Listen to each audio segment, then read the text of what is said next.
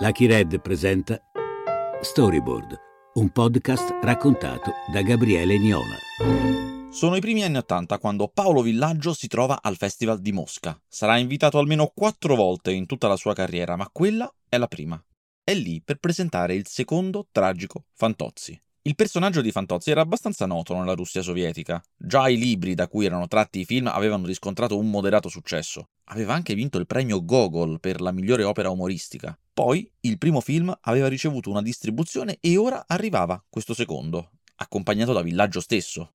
La prima del film si teneva nel teatro Lenin di Mosca, in una sala la cui capienza, nei racconti di Villaggio, varia dai 1000 ai 10.000 posti. Paolo Villaggio non è il narratore più affidabile del mondo e ha una certa tendenza ad ingrandire.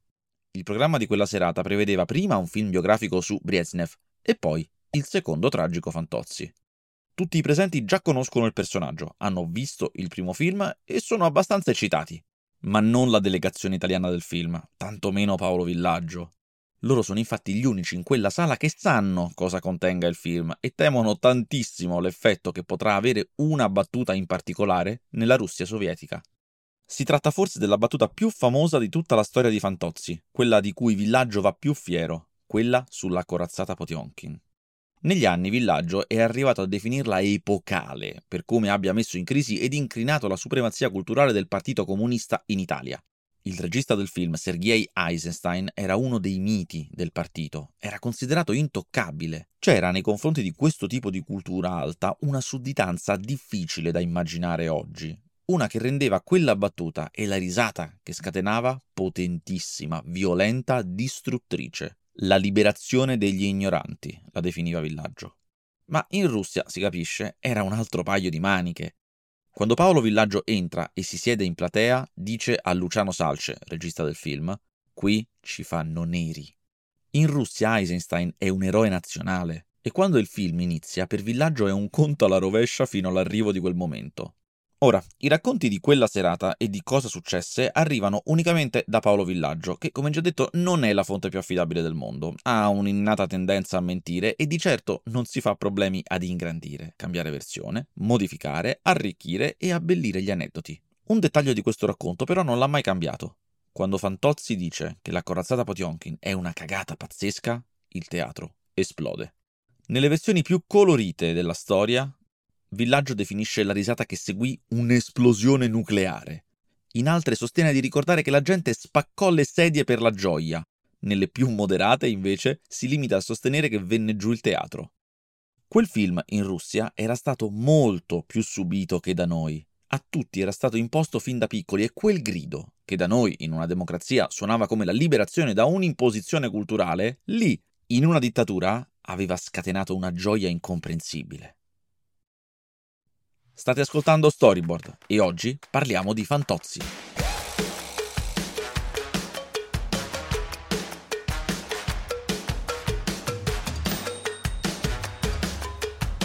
L'avventura al cinema di Fantozzi non è la creazione di un personaggio, ma è il punto di arrivo in un lungo processo di costruzione di un personaggio. Inizia almeno otto anni prima, quando, nel 1967, Paolo Villaggio piomba nella televisione italiana come un meteorite. Era conduttore e comico di L'altra domenica di Renzo Arbore, che l'aveva scoperto dopo anni di gavetta, e lì, sulla Rai, Villaggio aveva l'occasione di mostrare a tutti la propria diversità.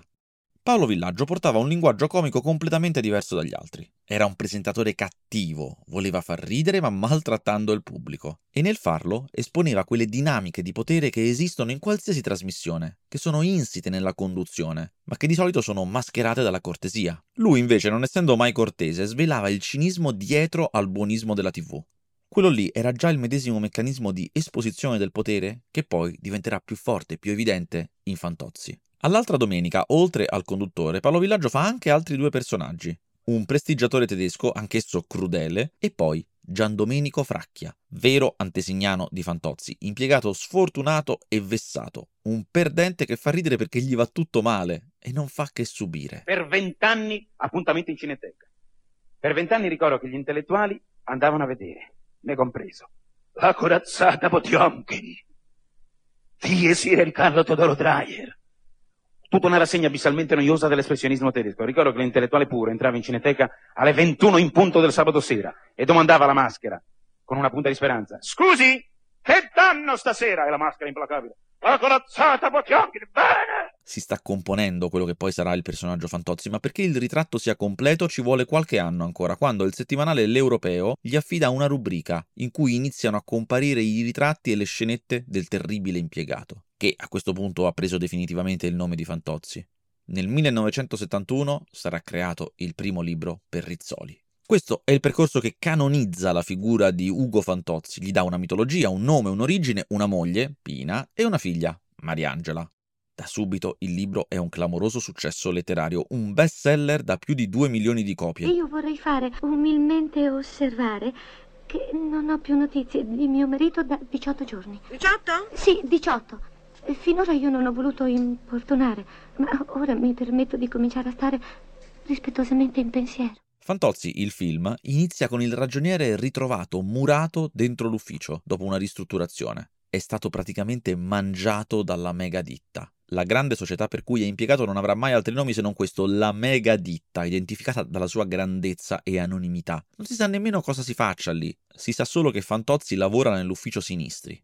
Il terribile palazzone della regione Lazio di Roma venne scelto per rappresentarla sia per gli esterni che per qualche interno. Non era un ritratto lusinghiero, ma agli impiegati non dispiaceva. Erano sempre felici quando andavamo a girare, racconta Villaggio. Anche se poi non ne usciva un bel ritratto. Erano semplicemente felici di non lavorare. Quello dell'estrazione di Fantozzi dal muro è un piccolo prologo e poi si va subito al dunque, alla sveglia di una giornata tipo. Per arrivare a timbrare il cartellino d'entrata alle 8.30 precise, Fantozzi, 16 anni fa, cominciò col mettere la sveglia alle 6 e un quarto. Oggi a forza di esperimenti e perfezionamenti continui, è arrivata a metterla alle 7.51. Vale a dire al limite delle possibilità umane. Fantozzi, il miserabile, è così miserabile da vivere con l'incombenza di non tardare e per poter anche dormire ha calibrato i tempi della preparazione al millimetro. Quella mattina però, per via di un laccio rotto che allunga i tempi, se non vuole tardare è costretto a calarsi dalla finestra e prendere l'autobus al volo. Ma che cosa fa? Prende l'autobus al volo. Coraggio, ragioniere! Il punto più alto di questa lunga sequenza è il fatto che Fantozzi abbia una strada sotto la sua finestra, che gli basti cioè calarsi per trovarsi su una strada a scorrimento veloce.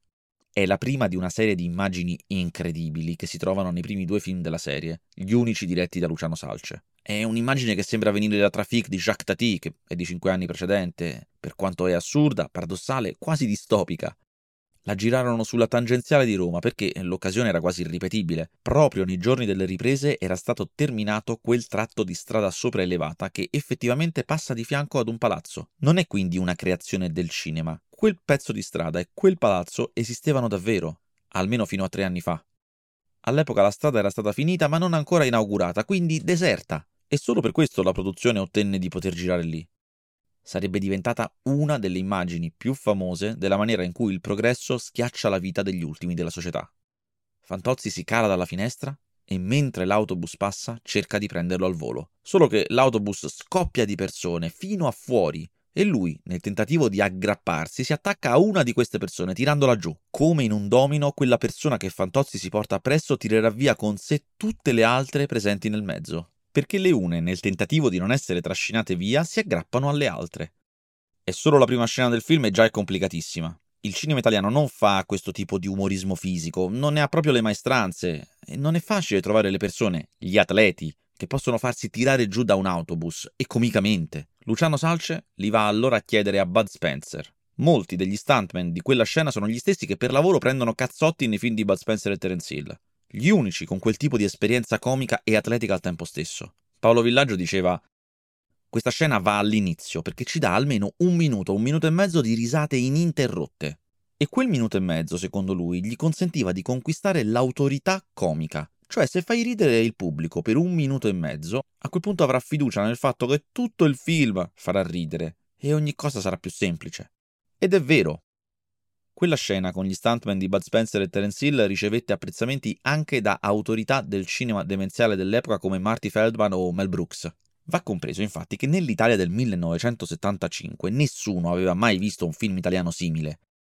La comicità grottesca, fisica e quasi demenziale già raramente arrivava dall'estero, di certo non era praticata da noi. Il cinema italiano aveva prosperato negli anni 30 con commedie sofisticate e garbate e solo negli anni 50 aveva scoperto con gioia le commedie all'italiana, quelle capaci di mescolare dramma, situazione sociale, realismo e grandissima ironia. I comici di avanspettacolo non mancavano e anche le commediacce scollacciate con un umorismo molto basso e grossolano si facevano, ma non c'era nulla di grottesco. L'unico a concepire qualcosa di simile era Federico Fellini, ma rimane comunque un modello molto lontano e non votato interamente alla comicità. Centrare il registro giusto è una delle grandi difficoltà nel passaggio tra libro e film, anche se tutti volevano che quel libro finisse al cinema e dato il successo che la prima pubblicazione aveva raccolto nel 71, sembrava veramente scontato. Lo vogliono in primis Paolo Villaggio e la Rizzoli, ma entrambi si dicono aspettiamo l'uscita del secondo libro, che avverrà tre anni dopo, nel 74, e sarà di nuovo un successo. A quel punto il terreno per il film è pronto. Il regista scelto in origine era Salvatore Samperi, che in realtà era più che altro specializzato in drammi, ma aveva appena girato una commedia con Paolo Villaggio e Lino Toffolo, Beati i ricchi. Non era proprio una scelta accurata, ma tant'è. Come spesso accade, però, tra la decisione di fare un film e la firma dei contratti passa molto tempo. In questo caso la decisione di aspettare un secondo libro ha prolungato di qualche anno l'attesa e alla fine, quando il momento era buono, alcune delle persone contattate inizialmente non erano più disponibili. Nel 1974 Salvatore Samperi non può più girare, ha preso un altro impegno, deve dirigere un film erotico, Malizia. All'epoca non lo poteva sapere nessuno, ma quel film con Laura Antonelli sarebbe stato uno dei casi più grossi del cinema italiano degli anni 70, un successo così grande da diventare una gabbia per tutti quelli che vi hanno partecipato, da cui difficilmente usciranno. Invece è una fortuna per Fantozzi perché Paolo Villaggio ha pronto un altro nome, un altro regista con cui ha da poco lavorato. Si vede che li sceglieva tutti così. Luciano Salce. Insieme avevano girato Alla mia cara mamma nel giorno del suo compleanno, un film pieno di cinismo, di cattiveria, che visto oggi sembra un vero grande test per Fantozzi. Vengono provati lì anche alcuni attori comprimari che poi si trovano in Fantozzi nei panni ad esempio dei mega direttori, che poi sono le parti più difficili.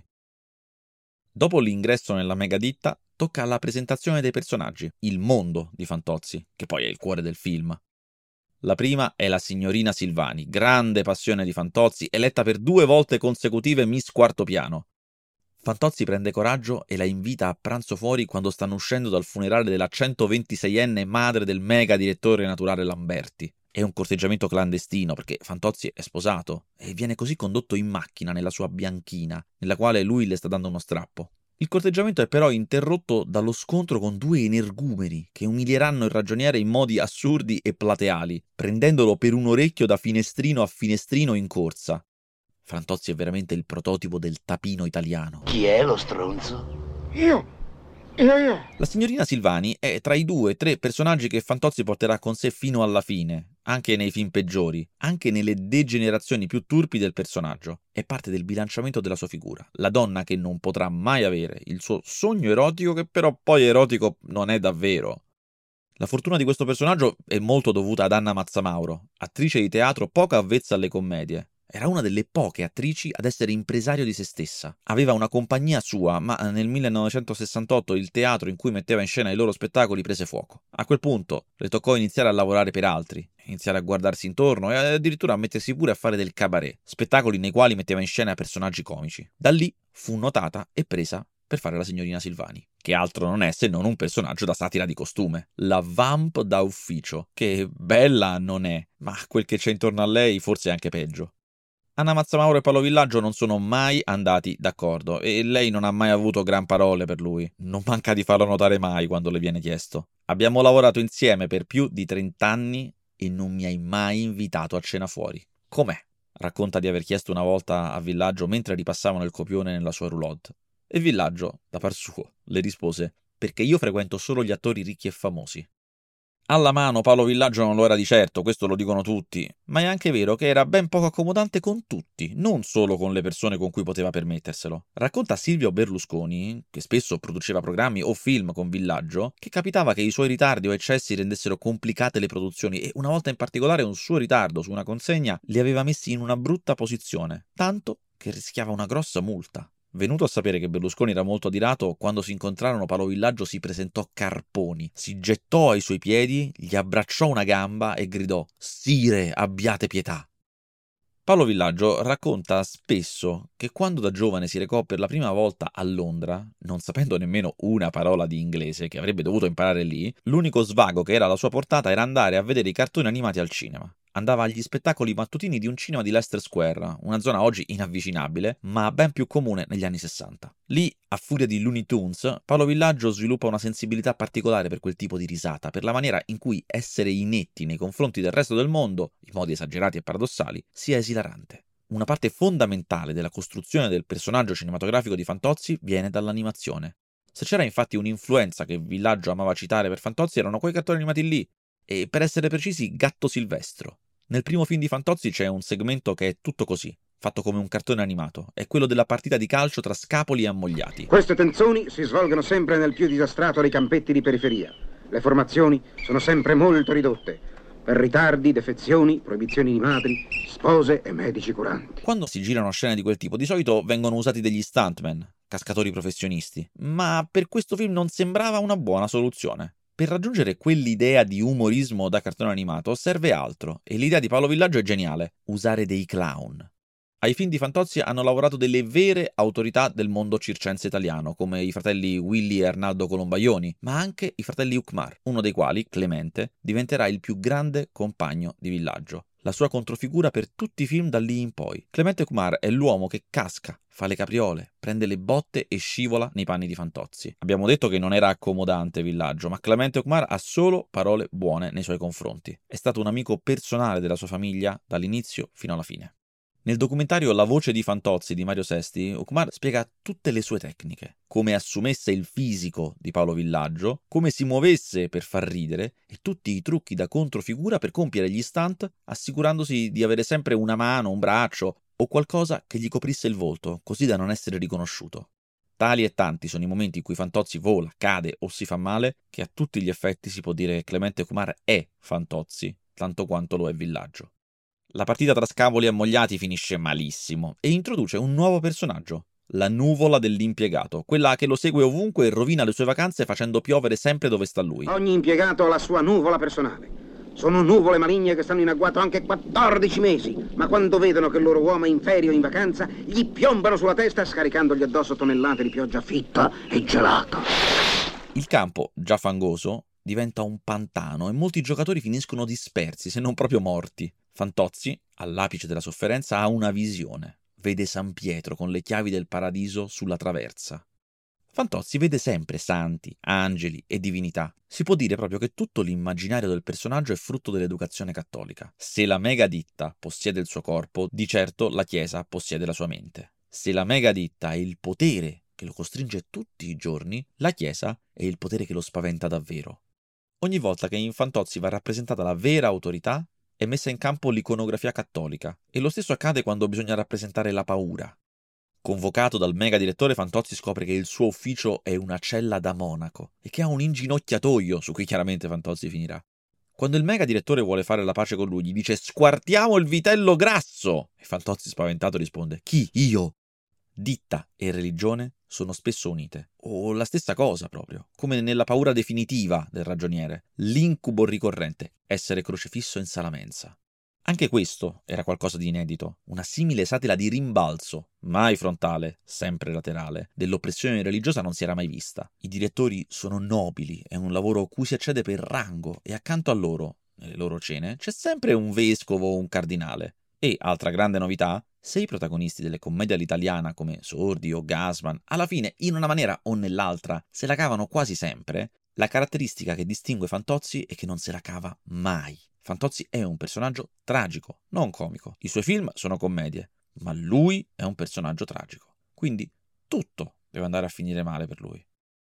Una delle rare volte in cui sembra avere una speranza di vittoria o di redenzione è quando viene coinvolto in una partita di biliardo dal mega direttore di turno. Fantozzi studia biliardo con un maestro di notte, simulando di avere un amante con la moglie, con l'obiettivo di imparare a perdere, perché sa che chi perde con il mega direttore fa carriera. Solo che, ripetutamente insultato lungo la partita, finirà per avere un sussulto d'orgoglio e vincere. Per la prima volta in vita sua Fantozzi vince e ovviamente ne uscirà punito. La rabbia del mega direttore lo costringe a scappare, prendendone in ostaggio l'amata madre, che finisce per innamorarsi di lui. Era davvero un libro rivoluzionario, Fantozzi. Ed è difficile immaginarlo oggi, ma quel libro comico di un personaggio televisivo nel 1971 viene letto da tutti, a tutti i livelli. Nonostante una buona avversione da parte degli intellettuali, è amatissimo e non solo in Italia. Come sempre, Villaggio ha un aneddoto, vero o falso che sia, per spiegarlo. È il resoconto di quando il poeta Evtushenko venne in Italia per un convegno organizzato dalla Fondazione Chini, a Venezia, alla presenza di tutti i maggiori intellettuali e scrittori italiani. E lì, quando gli fu chiesto chi fosse uno scrittore italiano capace di ricordargli i grandi maestri russi, il poeta fece esplicitamente il nome di Paolo Villaggio. Moravia era accanto a me e mi guardò malissimo, racconta Villaggio. Avrei voluto dirgli: Ma non lo stia a sentire, è un imbecille quello! Ma di fatto ne era molto fiero, era vanitoso e bisognoso di continua legittimazione. Lui, un comico brutto in un mondo di attori belli, intellettuale della risata in un mondo di intellettuali austeri. Era molto amico di Vittorio Gassman, ma di lui diceva sempre Gassman era vanitoso, un po' ignorante, e per darsi un tono usava continuamente il verbo sussumere. I due film dedicati a Fantozzi, girati da Luciano Salce, i primi due mai realizzati, compongono di fatto un unico film su quel personaggio e il suo mondo, uno studio sull'umanità che al divertimento della deformazione comica affianca la forza della precisione documentaria. Perché un vero Fantozzi in realtà esiste e non si chiama Fantozzi. Quel cognome apparteneva ad un collega di villaggio ai tempi in cui era stato davvero impiegato presso la Ital Cider, ma in realtà la persona che gli aveva ispirato questa figura di impiegato vessato era un'altra, sempre conosciuta all'Ital Cider, il ragionier Bianchi. Questi era un omino che aveva davvero una scrivania sotto una scala e che, alzandosi per dare la mano, batteva la testa. Da quei dettagli Villaggio parte per creare un'epopea dell'italiano piccino moderno, in cui si rispecchiano tutti gli strati sociali, un fumetto della società dei consumi, lo definisce Paolo Mereghetti, vittima naturale dei mass media, del consumo e della pubblicità televisiva, tragicamente incapace di adeguarsi ai modelli sociali che mitizza quotidianamente. Fantozzi, per dirla in parole povere, è l'uomo più sfortunato della letteratura italiana. È perfettamente conscio del proprio destino e lo stesso corre verso la settimana bianca come se consumare e conformarsi fosse un dovere, un ordine aziendale. Passaggio obbligato per Fantozzi è quindi la vacanza, momento decisamente più faticoso del lavoro. In quasi tutti i film dedicati a Fantozzi c'è un momento in cui va in villeggiatura e quando si reca a Cortina è con la signorina Silvari e il geometra Calboni, spalla perfetta per quel contesto alto borghese e basso nobiliare. Qui l'albergo sarà riscaldato? Ma quale albergo? Io qui conosco tutti, faranno a gara ad invitarci. Calboni sparava balle così mostruose che a quota 1600 Fantozzi fu colto da allucinazioni competitive. Calboni finge di conoscere tutti si fa bello e benché sia smascherato immediatamente dalle persone che saluta non conoscendole, lo stesso fa buona impressione sulla signorina Silvani e i suoi colleghi lo considerano tutti un viveur. Andrea, i miei due soliti. Quali soliti? I soliti, i soliti di sempre, no? Beh. Ehi, qui anche lei, quando è arrivato? Ben arrivata signora, come sta? Ciao Diana, ciao carissimo. Mm, che gente. Ci mettiamo lì. Ovviamente tutto alle spese di Fantozzi, che tenta di rifarsi lungo la vacanza finendo malissimo. E nonostante i veri cattivi dei film di Fantozzi siano i mega direttori, una carrellata di personaggi caratterizzati da abiti, oggetti, accessori e passioni che li rendono dei villain da fumetto, come dice il regista Sidney Sibilia, è Calboni la vera nemesi del ragioniere, il collega che sembra essere migliore di lui in tutto, sbruffone e arrivista. E Calboni, che è stato campione di carambola dell'Enel, quell'imbecille maledetto, a furia di perdere partite, 37 di seguito, è diventato assistente al soglio e può entrare nell'ufficio di Catalani anche col rosso. Maledetto! A differenza degli altri, poi il geometra Luciano Calboni può dirsi una piena invenzione dei film. C'era nei libri, ovviamente, ma nel suo caso il lavoro dell'attore è tutto. È un bel direttore! A Calboni spesso non serve nemmeno la parola, gli basta apparire con il suo abbigliamento curato ma male e il suo baffetto malandrino. Ad interpretarlo per tre film è stato Giuseppe Anatrelli. Poi c'è stata una parentesi in cui è toccato a Riccardo Garrone dopo la morte di Anatrelli e poi semplicemente non è stato più presente. Anatrelli era un attore napoletano che tra il 46 e il 54 aveva anche fatto parte della compagnia di Edoardo De Filippo.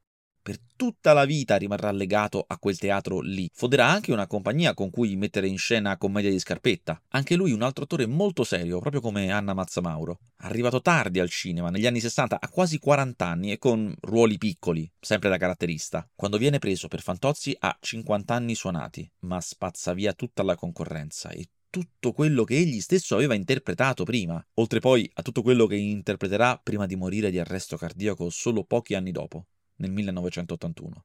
Anatrelli è, e per sempre sarà, il ragionier Calboni. Fantozzi odia così tanto Calboni che anche la voce fuori campo, quando lo nomina, lo fa con disprezzo. Del resto, la voce fuori campo è una parte cruciale di ogni storia e di ogni narrazione delle avventure di Fantozzi. Filini fissò il campo da tennis per la domenica più rigida dell'anno, dalle 6 alle 7 ante lucane. E Villaggio stesso la definiva la voce lupata. La voce lupata è quella voce fatta da Paolo Villaggio con toni bassissimi, per l'appunto da lupo, che funge da narratore la si registrava come ultima cosa perché affatica moltissimo le corde vocali ed era meglio lasciarla alla fine, così che poi non ci fosse nient'altro da fare dopo. È la voce lupata quella a cui è affidato tutto il nuovo linguaggio di Fantozzi, l'uso di tragico come sinonimo di terribile o di agghiacciante al posto di brutto, l'uso dei superlativi esagerati e gli elenchi di oggetti privi di articoli. Abbigliamento di Filini. Gonellino pantalone bianco di una sua zia ricca, maglietta Lacoste pure bianca, scarpa da passeggio di cuoio grasso, calza scozzese e giarrettiere. Doppie racchettine Liberty da volano. Fantozzi, maglietta della Gil, mutanda ascellare aperta sul davanti e chiusa pietosamente con uno spillo da balia, grosso racchettone 1912, elegante visiera verde con la scritta Casino Municipale di Saint-Vincent. Fantozzi non ha grandi ideali politici e la sua rovina sarà proprio cominciare ad averne alcuni quando incontra un collega comunista, il dipendente Folagra, che lo educa ai libri rossi e una volta compreso lo sfruttamento di cui è vittima, Fantozzi andrà a tirare un sasso contro il palazzo della megaditta, finendo dritto nell'ufficio del direttore come se fosse uno scolaretto preside. Lì scoprirà che le leggende che aveva sentito erano vere, la poltrona in pelle di impiegato, l'acquario dei dipendenti. Verrà perdonato, ma finirà a fare la triglia nell'acquario. Queste sono tutte invenzioni che vengono dal romanzo, eppure ci sono due nomi fondamentali, oltre a quello di Villaggio e quello di Salce, nella storia di questo film. Sono quelli di Leo Benvenuti e Piero De Bernardi, colonna portante della commedia italiana degli anni 70 e 80, che proprio con questo film svoltano erano in attività almeno dai primi anni 50 e avevano anche contribuito a film come L'uomo di paglia di Germi o I complessi di Dino Risi, ma anche commedie importanti e classiche come Questi fantasmi o Don Camillo. Eppure l'anno cardinale per quella coppia di sceneggiatori è il 1975, quello in cui escono al cinema sia Fantozzi che un altro film frutto della loro collaborazione con Germi, che tuttavia non fu diretto da Germi, morto da poco, ma da Mario Monicelli che ne raccolse il testimone. Amici miei. Con il successo di Fantozzi e Amici miei, Benvenuti e De Bernardi diventano i nomi più importanti della sceneggiatura di commedia in Italia e scriveranno i migliori film di Verdone, Il Marchese del Grillo e addirittura anche C'era una volta in America. Ma quel doppio ritratto italiano tra Amici miei e Fantozzi, nato nel 1975, rimarrà per sempre la miglior cristallizzazione della loro arte. Nel secondo film Fantozzi è stato ormai perdonato per aver peccato di comunismo ed è anzi così fortunato da essere sorteggiato per accompagnare uno dei mega direttori particolarmente appassionato di gioco d'azzardo al casino di Monte Carlo. Per la scelta dell'impiegato che doveva accompagnare il mega direttore clamoroso, Duca Conte Piercarlo Ingegner Semenzara, a giocare a Monte Carlo, si tenne in sala mensa un tremendo sorteggione per il quale si riunì anche la commissione interna. È il secondo tragico Fantozzi, che non doveva titolarsi così. I produttori non volevano quel tragico nel titolo, perché non rimanda a un'idea di commedia. Fu Paolo Villaggio ad insistere in quel caso, perché come diceva lui, Fantozzi non è un personaggio di una commedia, ma è un personaggio tragico. Considerato poi la fortuna che l'aggettivo ha avuto grazie a quei film, si può dire che abbia fatto bene. Nel primo abbiamo visto il mega direttore che gioca a biliardo ed è attaccato alla mamma, ma è nel secondo che ci si sbizzarrisce con direttori di tutte le fogge. Sono come i cattivi dei cartoni animati giapponesi, quelli che arrivano ogni puntata e hanno sempre un tratto distintivo a caratterizzarli. Invece, ad essere presente anche in questo secondo è l'inseparabile compagno di Fantozzi, il personaggio che nelle prime edizioni del libro ha il nome di Fracchia, quando ancora non tutto era deciso e fissato, e che poi invece al cinema prenderà il suo cognome definitivo, il ragionier Filini interpretato da Gigi Reder, che in realtà si chiamava Luigi Schröder, padre tedesco, madre napoletana. Di nuovo, un attore che recitava moltissimo ma in parti minori, anche per Germi o per Fellini, e che veniva da altrove, nel caso specifico dalla radio, dal doppiaggio, e che solo in Fantozzi ha trovato un vero riflettore. Al contrario degli altri, Gigi Reder aveva stretto un vero sodalizio con Paolo Villaggio, a riprova che non era vero che usciva solo con gli attori più ricchi e famosi. Insieme hanno fatto 14 film, anche al di fuori del canone di Fantozzi. Filini organizza battute di caccia, gite al lago ed eventi aziendali, ma l'affiatamento con Villaggio faceva sì che venisse scelto come spalla molto di frequente. Ad esempio, è con Filini che Fantozzi è ammesso al tavolo dei potenti quando tutta l'azienda partecipa al cenone della contessa Serbelloni Mazzanti Vien dal Mare nella quale, seduti accanto ovviamente a dei cardinali, entrambi saranno in difficoltà con il Galateo d'alto rango. Come sto andando, scusi? Male, per Dio! E sarà sempre il ragionier Filini a coinvolgere Fantozzi nel tragico capodanno in uno scantinato. Una sequenza che è il tripudio delle doti da regista di Luciano Salce. In quel segmento in cui gli impiegati si riuniscono in uno scantinato alla musica di un maestro e della sua orchestrina che, avendo un altro capodanno prenotato, mettono avanti le lancette e gli fanno festeggiare la mezzanotte anzitempo, c'è la punta massima dello stile di Salce. Quella è una parte che, al di là della gag delle lancette e di uno scambio clownesco tra Villaggio e il cameriere, si fonda unicamente sulla scenografia e sui costumi.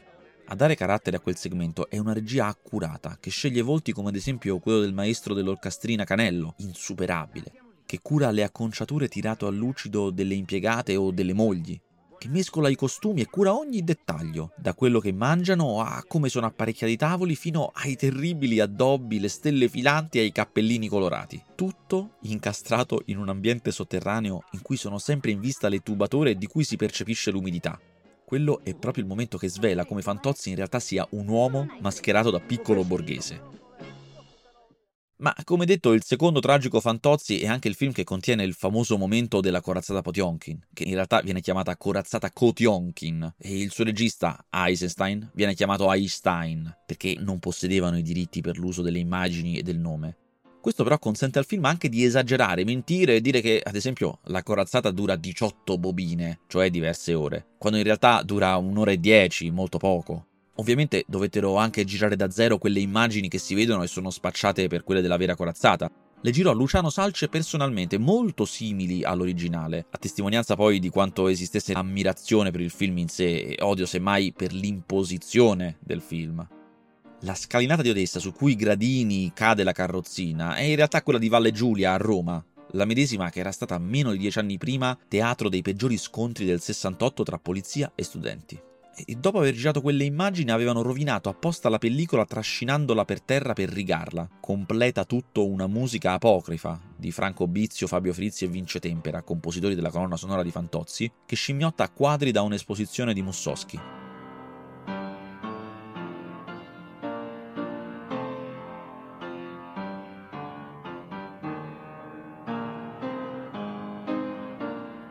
Appartiene infine a quel momento anche un'altra immagine eccezionale di Luciano Salce, quando Fantozzi, che in realtà sta per godersi Italia-Inghilterra, è trascinato fuori da casa per andare al Cineforum e attraversa una città illuminata dagli schermi dei televisori di tutti gli appartamenti sintonizzati sulla medesima partita. Luca, tibia, Luca, orecchio, entra Bonici, fuori di un soffio! Scusate l'emozione, amici che state comodamente seduti davanti ai teleschermi, nessuno escluso, ma sono 170 anni che non vedevo una partenza così folgorante degli azzurri. Il primo film della serie fu il maggior incasso della sua stagione cinematografica con più di 6 miliardi di lire e, come tipico dell'epoca, rimase nei cinema molto tempo, 8 mesi. Ad oggi, con 7 milioni e mezzo di biglietti staccati tra prime, seconde e terze visioni, più i restauri e i ritorni in sala, è al 49 posto nell'elenco dei film italiani più visti di sempre. Tuttavia, nei sondaggi sulle scene più famose del cinema italiano, quella della corazzata Potionkin è sempre sul podio. Fantozzi ha infatti raggiunto quella che dovrebbe essere l'aspirazione massima di qualsiasi opera cinematografica, diventare una delle principali chiavi di lettura condivise della realtà, cambiare la maniera in cui guardiamo il mondo attraverso la capacità di mutare il significato delle immagini. Se si va a leggere cosa negli anni Paolo Villaggio dicesse nel commentare il successo di Fantozzi, si scopre che una frase ricorre più delle altre. Quando la gente mi incontra, mi dice sempre di conoscere qualcuno come Fantozzi, uno zio, un vicino o un collega, mai loro stessi. Ognuno pensa che Fantozzi sia la persona che gli sta accanto e per questo si sente libero di riderne. Questa è una versione un po' rimaneggiata di una frase simile che circola fin dai tempi della commedia all'italiana, spesso attribuita a Monicelli, secondo cui gli italiani sono il popolo più facile da prendere in giro perché pensano sempre che stai parlando di un altro. Ma eh, siccome Villaggio non si fa mai mancare contraddizioni, diceva spesso anche il contrario cioè che Fantozzi è stato di conforto per quel pubblico che si identifica nel personaggio e che a quegli italiani Fantozzi diceva che non sono soli e che al mondo è pieno di persone come loro. Ascolta tutte le puntate della serie in esclusiva su Amazon Music.